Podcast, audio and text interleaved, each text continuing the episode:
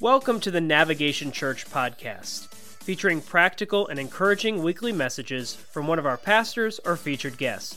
Make sure and subscribe to this podcast so you never miss a single message. Every message is committed to helping you discover and take your next step in a growing relationship with Jesus Christ. And now, here's today's message with Pastor David Amston. There are three things that I'm pretty sure I know of. First one is it's December 31st, and no one is having to wake up to go to work tomorrow. So there's a chance after the band was done with an amazing worship set and getting in your face and hype, you just sat down in some comfortable chairs and went, oh, I hope this Joker's fast today. Okay? I'm, I'm just pretty sure of that. I'm not positive, I'm pretty sure of that one. Uh, the second thing I'm pretty sure of is uh, the same junk you're ending this year with, if you do nothing different, you're going to carry it into next year. Pretty sure of that. Pretty sure, not positive, pretty sure. Uh, number three, and this one you may not clap or agree, but let's see if we can get into it. I think God makes it easy for us to get mad at Him. Okay, you bunch of chickens. I, I know.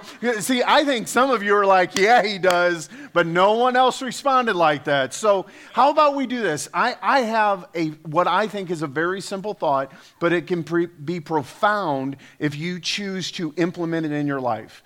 And if you do, the same junk that you're ending this year with, that you despise, that you wish you would quit, that you think tomorrow waking up, making a New Year's resolution is magically going to take care of it, only to come February finding out that it didn't and it's worse.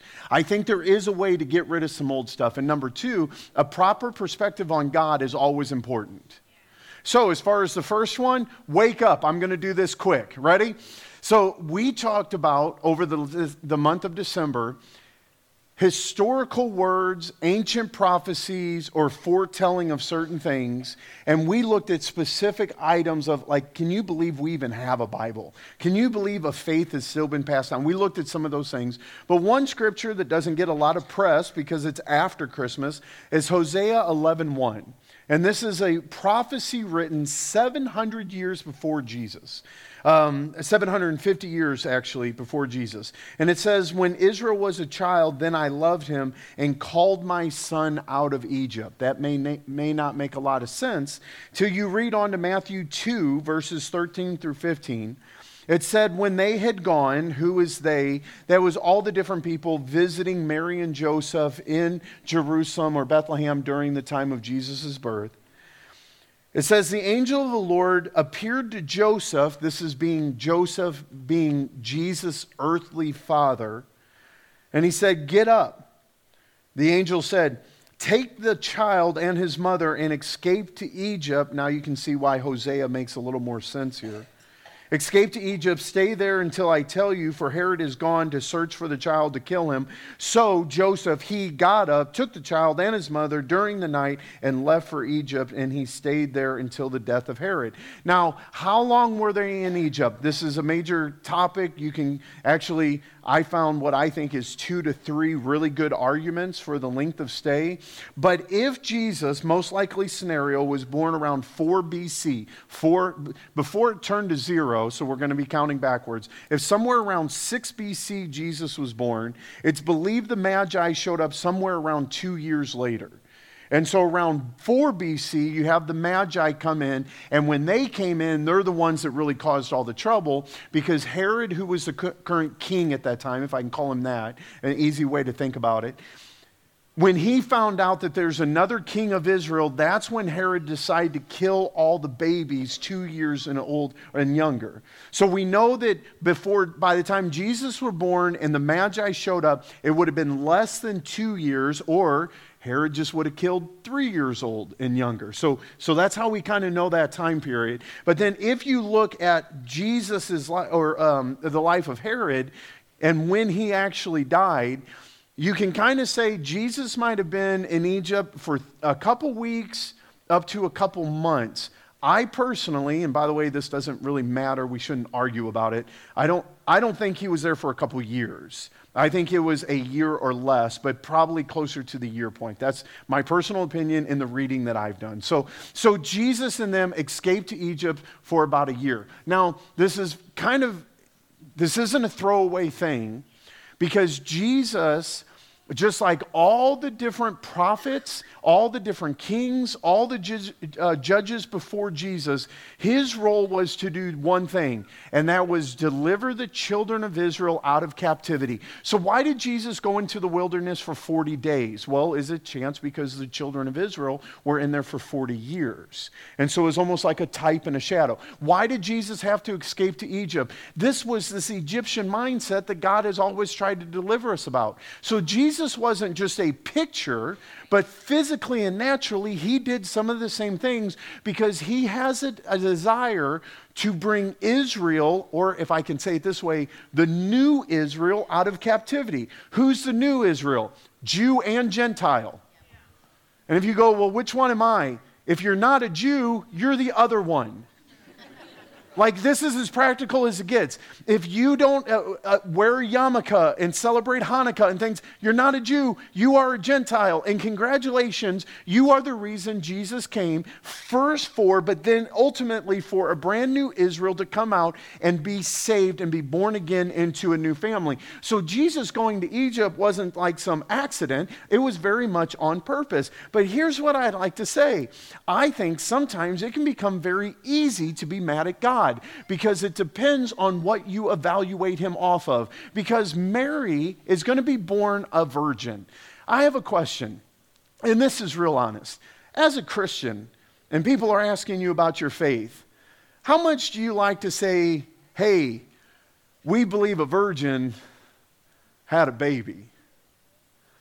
Like, it's, it's a hard, scientifically, it's a hard one for, it, we would rather go, no, we believe a guy got ate by a fish for three days, and the fish puked him back up. Like, for some reason, that makes a little more sense. So, Mary now has to tell the world she was born a virgin. And if we're all honest with you, if it makes us weird to say, imagine how comfortable it is for her to say it. And then, how many people believed her? Right? There isn't DNA test. There isn't a way for her to validate it. So now Mary gets to grow up with this God baby to raise. Talk about a lot of pressure. While all the community's going, you know, that's not Joseph's boy, right? You know, that's not Joseph's boy.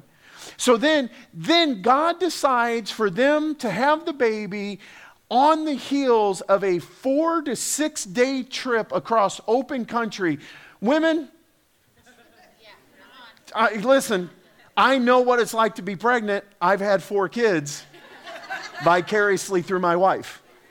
So I know your pain ish. Okay, easy, easy. We're in, in the you're right. But I have an idea. If I would have said to my wife, I have an idea late in your third trimester, let's go to Six Flags and ride roller coasters. God of all this time, I have a breaking water joke that is hysterical, but just so you know, it's wrong. So, um, Batman. Okay, so of all the times Jesus or, or God would have impregnated Mary, he didn't see that on the backside of it, he had to do this trip. Like, God, you couldn't have given it to her in the first trimester, second trimester. So, God didn't make the travel real simple. And then they get there, and upon being there and having a time of maybe relaxing, all of a sudden, we know that a homicidal maniac decides to kill every kid over under two years old. God, you didn't see this coming? You couldn't have had Joseph leave a few weeks earlier? Am I the only one that could find a reason for Mary to maybe be a little frustrated with God? Oh, and by the way, this is a fun little one. Mary and Joseph probably weren't rich. And you're like, well, how can you come up with that? Because, and by the way, I, I, have all the scriptures. You can go to your app and get the notes. But in Luke 22, it actually says, or 2, 22 through 24, it actually says that Mary and Joseph had to bring two turtle doves in order for their sacrifice. So whenever you'd bring a baby, you were supposed to sacrifice a lamb, um, uh, uh, excuse me, a lamb or, uh, I want to make sure, um, firstborn male sacrifice according to the law. You'd sacrifice a lamb, but Leviticus 12:7 and Old Testament said if you were poor, you could bring two turtle doves or two pigeons. So when Mary and Joseph, who just gave birth to the king of the universe, had to go to the temple to do their first sacrifice, they used a poor person's sacrifice. And upon giving a poor person sacrifice, they're hanging around town a little bit longer. And then eventually God comes and says, Listen, I know you planned on going home, but I need you to go to Egypt for an undetermined amount of time. How many have ever went on a two-week vacation and packed for two months, though? Oh, no one? Okay. Uh, you have. You went over on your baggage and you paid for that on the airplane. You know it.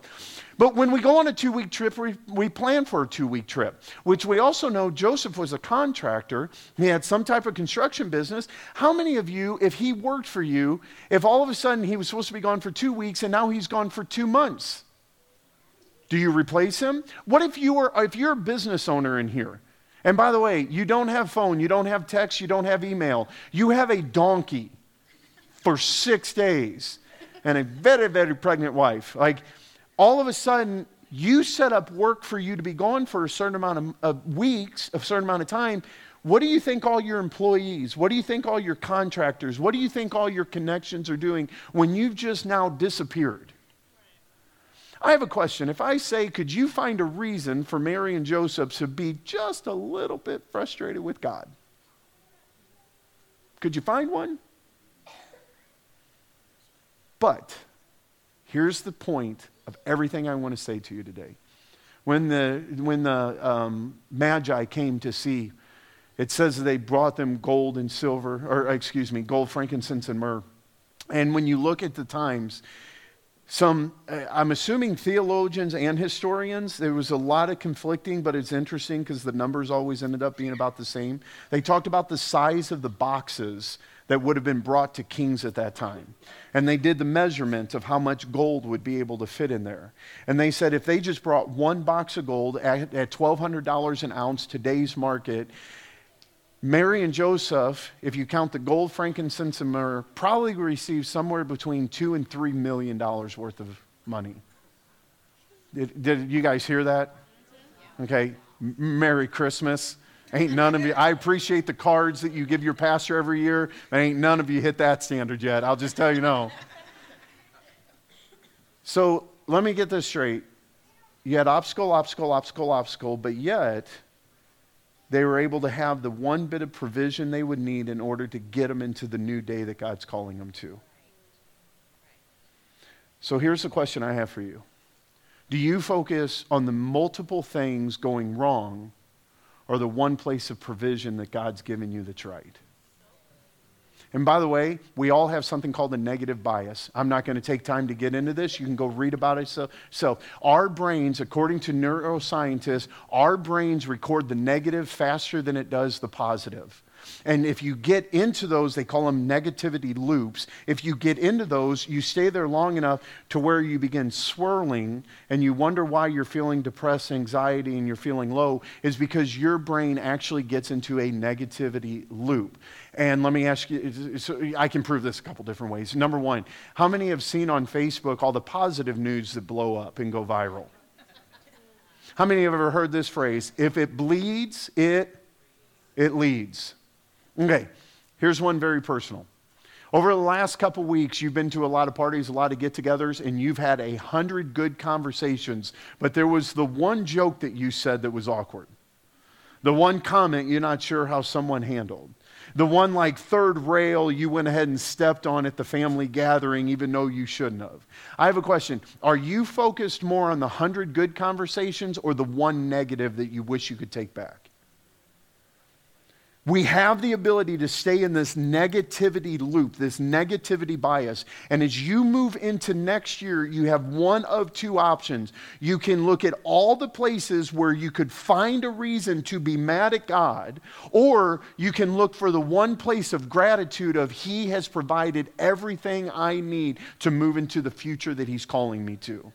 Okay, at this point, December 31st is when I'm going to start preaching. You got to start talking, okay? Because as you end this year, you could look at the things at the house that are wrong, the places where your relationships are broken, the businesses you didn't start, the jobs you got fired from. You could look at all these things. Or you could come over here and say, What was the lesson that I learned? What was the environment that, it, that helped mold me and shake me? Where is the place that I can grow after all these things? Because if we don't have gratitude in our heart, our heart ends up getting clogged up. We get a heartburn. Do you know what happens when we, when we hold our breath? When we hold our breath, there's, there's uh, all these chemicals in our body meant to come out. And if you hold your breath too long, your lungs and everything inside of you gets toxic because God created a system that when we breathe in the good, we're able to expel the bad. If right now you just started guzzling water, I guarantee it's going to go through your body and your kidneys and do all this purification thing.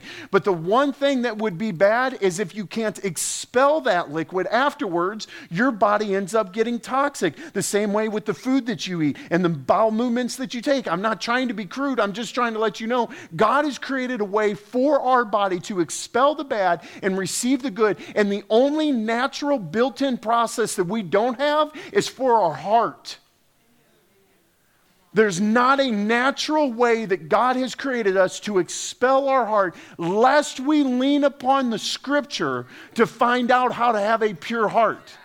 So if you're not going to hold your breath till you become toxic, hold your pee, hold your poop, hold all this thing to become toxic, why would you hold on to the thing that's going to impede your heart from having the passion that God's called you to? So I want to encourage you to do this. This year, I, I prayed about it this morning, and I, I did ask God. I know this is going to sound like a weird prayer request. I was like, God, Will anyone actually do this? Because this is like the practical. This is what you need to do. This is the different thing for you to explore. And I was like, God, is there any other way to finish this sermon? I know I have these thoughts because I want to tell you how to create, ready for this, a gratitude journal. And I felt goofy even writing it this past week and looking, exploring, but the, the, they dropped in me so fast. And here's what I felt like God said to me this morning if only one. So, for everybody who you're fine with your miserable life, don't do this. I don't know how else to say it. Uh, because you complain about where you're at now, but you're not doing anything to be different tomorrow. So if you are going to be that person, feel free to complain. Just don't call me because I don't have time right? I want to invest in people that want to invest in themselves and grow and take their next step in a growing relationship with Jesus. But if you call me today and call me three months with the same problem, but you haven't done anything to change it, I will sit there as a good pastor and go, oh, sounds really bad. But I'm probably playing on the internet while we're talking. Let's be honest, uh, go to a counselor and go, hey, is it okay if you just tell me stuff and I don't pay attention? I don't care how much you want to pay them, they're not going to keep having you back in. Go to a life coach and see how often you can go back. At some point, we want to invest our time in people. It's not about living, or excuse me, it's not about existing. You're called to live. You're called to have a life of abundance and impact and purpose. You're called to raise your children. You're supposed to, you're supposed to go to the highways and byways and compel people to come into Christ. You're supposed to be able to go to your workplace and be a light on a, uh, on a, shine, uh, a, a city on a shining. Uh, uh, boy, I'm so excited. Here we go. Turn on your light and go to the hill. So, like, there's just so many things. And I don't want you to exist, I want you to live. So, if you're someone, which by the way, when it comes to gratitude, if you're around me long enough, this is a huge part of my journey that I think is absolutely invaluable. Gratitude is the doorway to take to right side living, healthy thinking. Resentment if you go to any type of sobriety group, you're going to find this out. Resentment is the number one reason for le- relapse. And most people go, Well, I've forgiven my dad, I've forgiven my wife, I've forgiven. No, no, no. Have you forgiven yourself? You can resent yourself into relapse. So here's the thing this is as practical as going to get. You either can be better next year or you can be miserable Grinch. I don't care. It's up to you. But here's it is make a gratitude uh, uh, journal. Step number one, which by the way, all of these are in the app. You can download it. What are the resources that God has given you? Moving into this next year, Mary's like, Oh my God, I can't believe have to go to Egypt and you didn't even give me a hotel room. And Joseph's over with the dolly going, $3 million. like, like, here's the thing the resources that God has given you will be invaluable because they're for you and you alone. What are the things that God has given you? What are the resources? And then, number two, write, write what and why you have gratitude for them. So it's one thing for me to write in my gratitude journal, I am grateful for my wife. Okay, great, I'm grateful. But you know, to be able to take time, I shouldn't have done my wife because this is going to get embarrassing.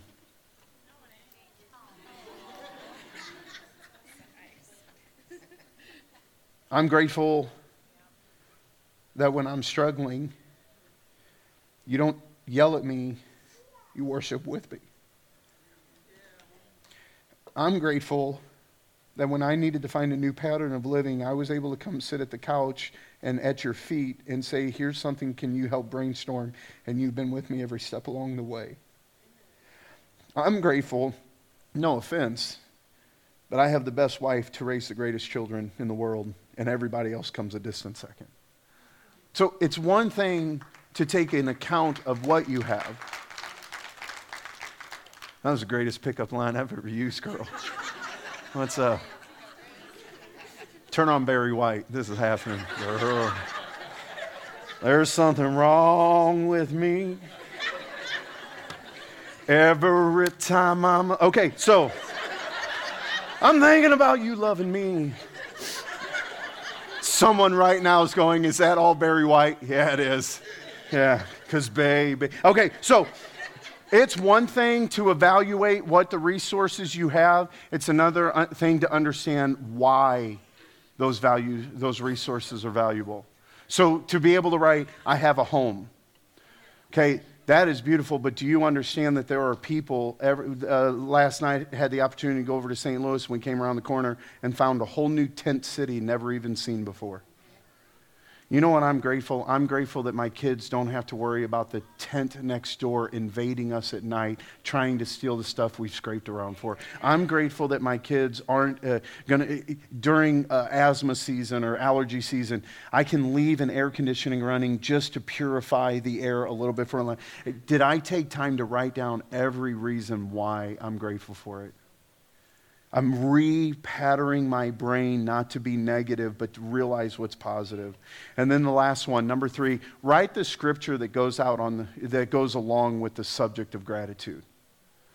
What scriptures? I have them all listed in the app. You, not all. I have Philippians 4, Psalms 118, Psalms 5, Isaiah 12, Romans 5, Ecclesiastes 3, Romans 15, Philippians 4, just to name a few.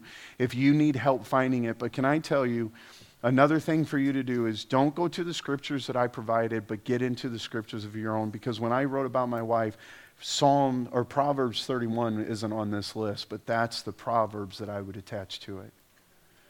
So we're sealing ourselves not just in the good things, because by the way, that could be a self help sermon that isn't what we're all about, but we're rooting it into the scriptures of why God has given it to us. You have the ability to have a better next year. I don't want to give you the three steps to making the greatest New Year's resolutions. Because here's the thing unless you've decided in your heart it's time to live new, you will only placate to a false belief system that you've always gone back to. But if you make a decision in your mind, I'm just done living like this, then you'll find a new, healthier pattern to live. And the greatest thing that we can all walk into next year with is gratitude in our hearts. And so, God, I am grateful. Lord, I, I will say this. I am so grateful for having the opportunity to lead a ministry known as Navigation Church. Lord, I, I view myself as a steward. I view myself as a shepherd, an overseer. And God, I don't know how I can get mad at you when I know that you're using me. And in compared to you, God, I am sin. But you've raised me up. You set my feet upon the upon the high places. So God, this morning, I'm grateful for the opportunity to lead such an amazing ministry. I'm grateful for all the partners. Pastor Aaron mentioned a gift that came in this last week. Actually, God, multiple, multiple gifts of thousands have come in. You continue to give us every resource we need for every vision that you've given us. I thank you for the partners that show up here early on work days, volunteers days, service days to create just a warm environment. God, I'm so grateful. I'm grateful in my own life, the different coaches that you've given me, they all kind of have a sphere that they speak into my life, but God, somehow it's a, it's a whole by the time it's done. Thank you for overseeing that. Lord, I can just go on and on, but here's what I want to say gratitude will be the pathway for Navigation Church. Recognizing what we have and who you've called us to be. And Lord, if we're aggravated from the ride, if we're depleted from the birthing, if we're broke because of the situation in life, it doesn't take away the fact that you are a good, good father. So, how do we end this year and launch in the next year? Gratitude and worship, God. Gratitude through worship. We praise your holy name. In Jesus' name we pray. Amen. Amen. Get yourself a journal. Write the things you're grateful for, why you're great for them, and find scriptures to go along with it. And I guarantee you, I promise you this, new things will be for the year to come. For those in our online community, we're so grateful that you're with us today. Make sure if you have any questions or prayer needs, chat, throw them in the chat. Our moderators would love to continue ministering over you. But in, ready for this? Till next year, we'll see you soon.